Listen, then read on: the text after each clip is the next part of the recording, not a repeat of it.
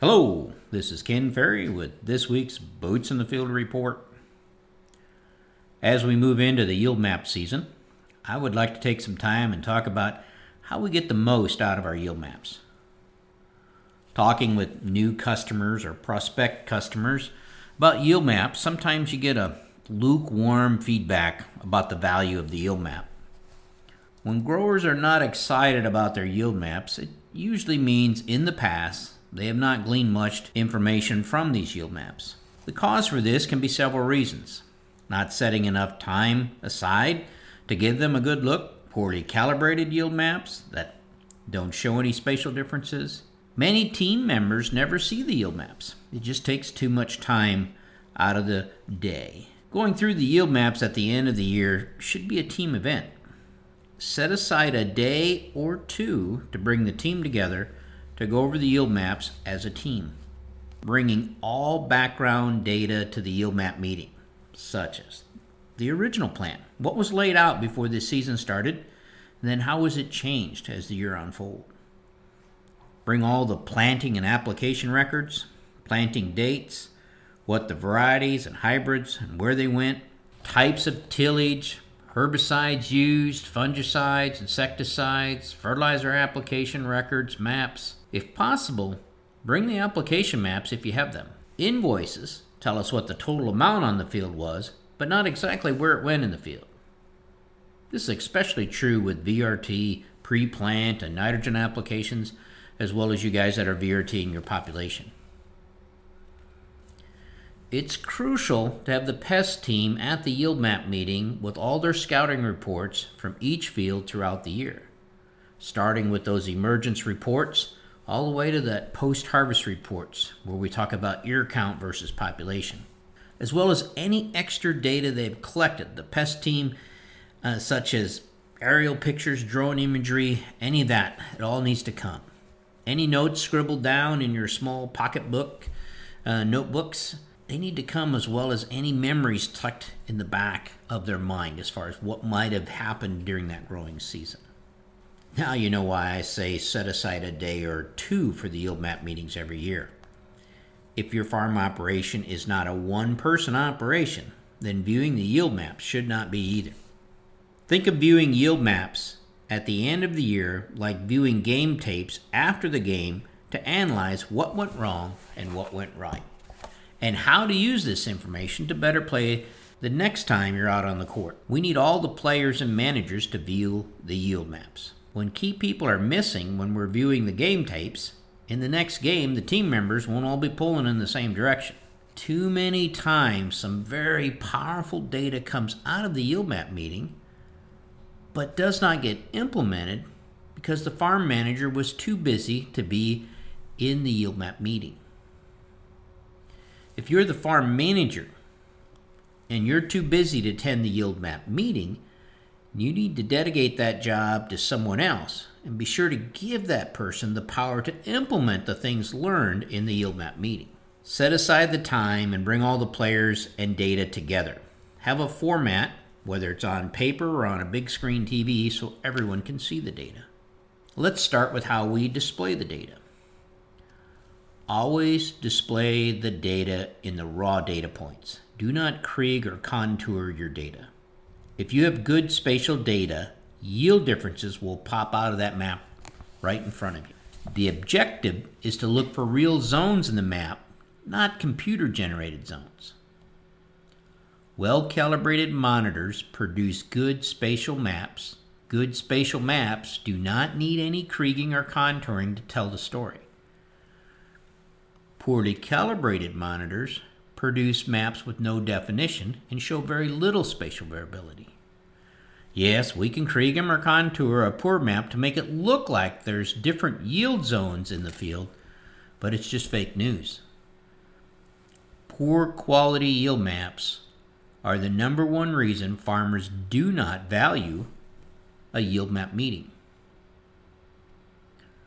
When you must convince yourself the map is telling you something or contour it to find any zones, most likely it's a poor map. Poor quality yield maps can be the result of mechanical issues, down corn, weather changes, operator changes, but the number one reason is poor calibration or no calibration. Maps with poor spatial variability can still be accurate to the scale ticket. This is why many farmers get confused with what is a good map.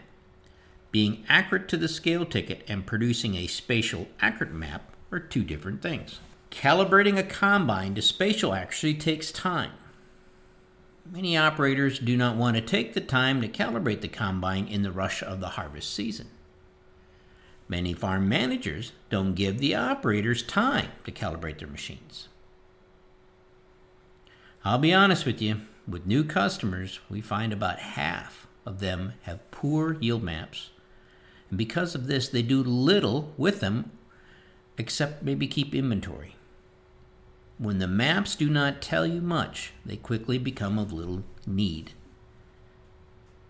This is one of the reasons all players must be present to view the game day footage.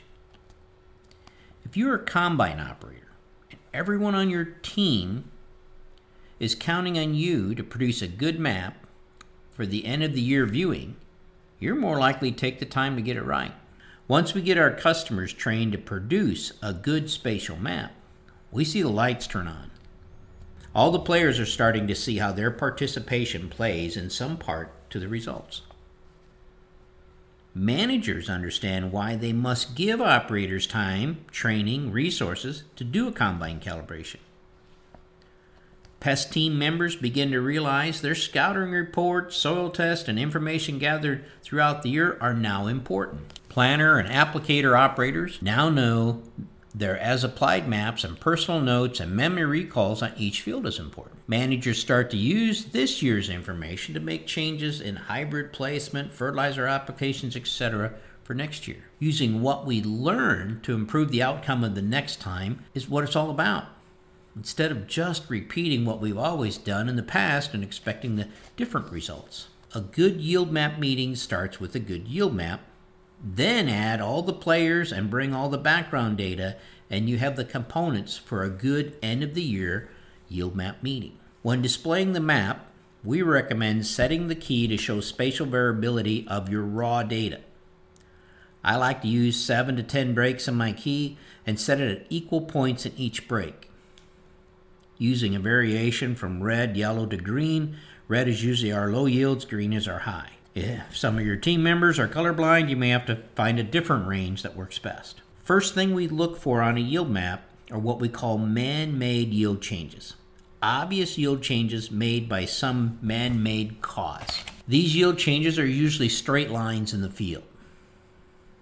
The first step is to figure out whether they are real or not. False lines in the field may be caused by harvest date, combine speed, Uh, rain or snow during harvest, multiple combines in the field, but they're not real. It's just recording is poor. True straight line yield changes can be a variety change, fertilizer change, might run out of anhydrous uh, halfway across the field and the operator kept going, or run out of starter for a pass, herbicide misapplication, skips with the fungicide application. Those cause straight lines, but they're real. You may have to go all the way around the room asking everyone for input as well as looking at aerial images to find that answer. When you get good at it, on-farm field trials will be man-made lines in the field. The yield map meeting is where everyone gets to learn the results of their on-farm trials.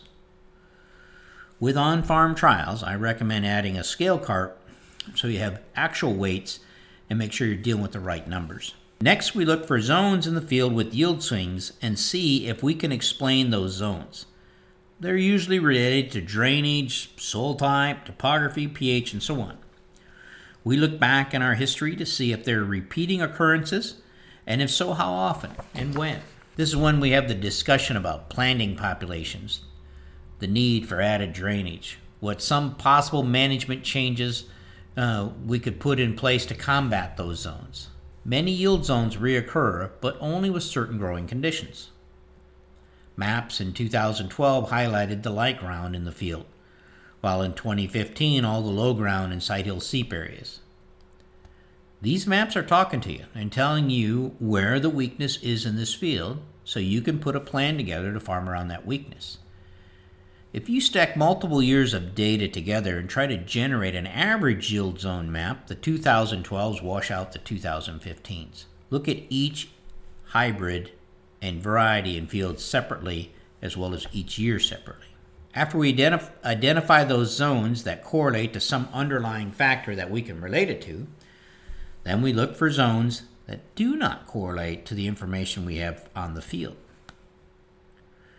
We do the same. We look back in history to see if this zone shows up in the past, or is it a one-time deal?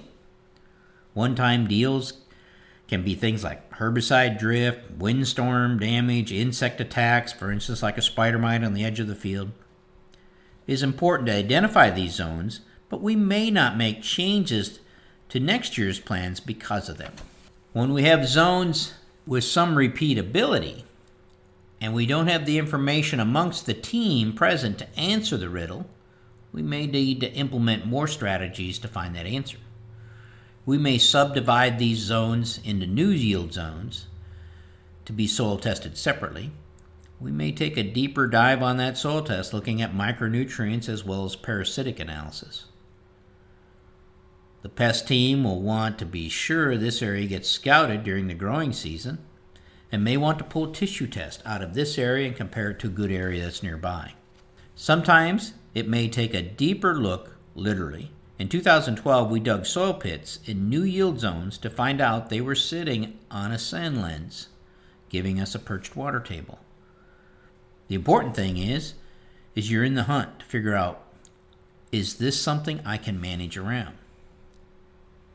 As we make all these revelations about our maps, we need good note takers. We need to be writing on these maps. We need to be keeping these notes because we need to build a plan to go forward. After looking at all the maps as a group, answer the so what questions. Where did this hybrid shine? Where did it fail? Does that tell me something about the hybrid? And next, if next year's weather was the exact same as this year, what would we do different? What field trials could we try next year to answer some of those questions? We look at hundreds of yield maps every fall. Once we get a farm operation producing good maps, and then they get all the team members involved with the yield map viewing, we start to see the whole team step up because they know what they do makes a difference. Many of this year's yield maps will be in Zoom format, which will change things some, but it's not an excuse to forego them. Use the yield map meeting to get your team on the same page and pulling in the same direction. We here at CropTech want to thank you for your business in twenty twenty and wish you the happiest of holidays and a joyful and profitable new year. To stay up to date, check out our website at crop tech inc dot com and subscribe to our podcast, Boots in the Field Report. Keep her safe, keep her moving.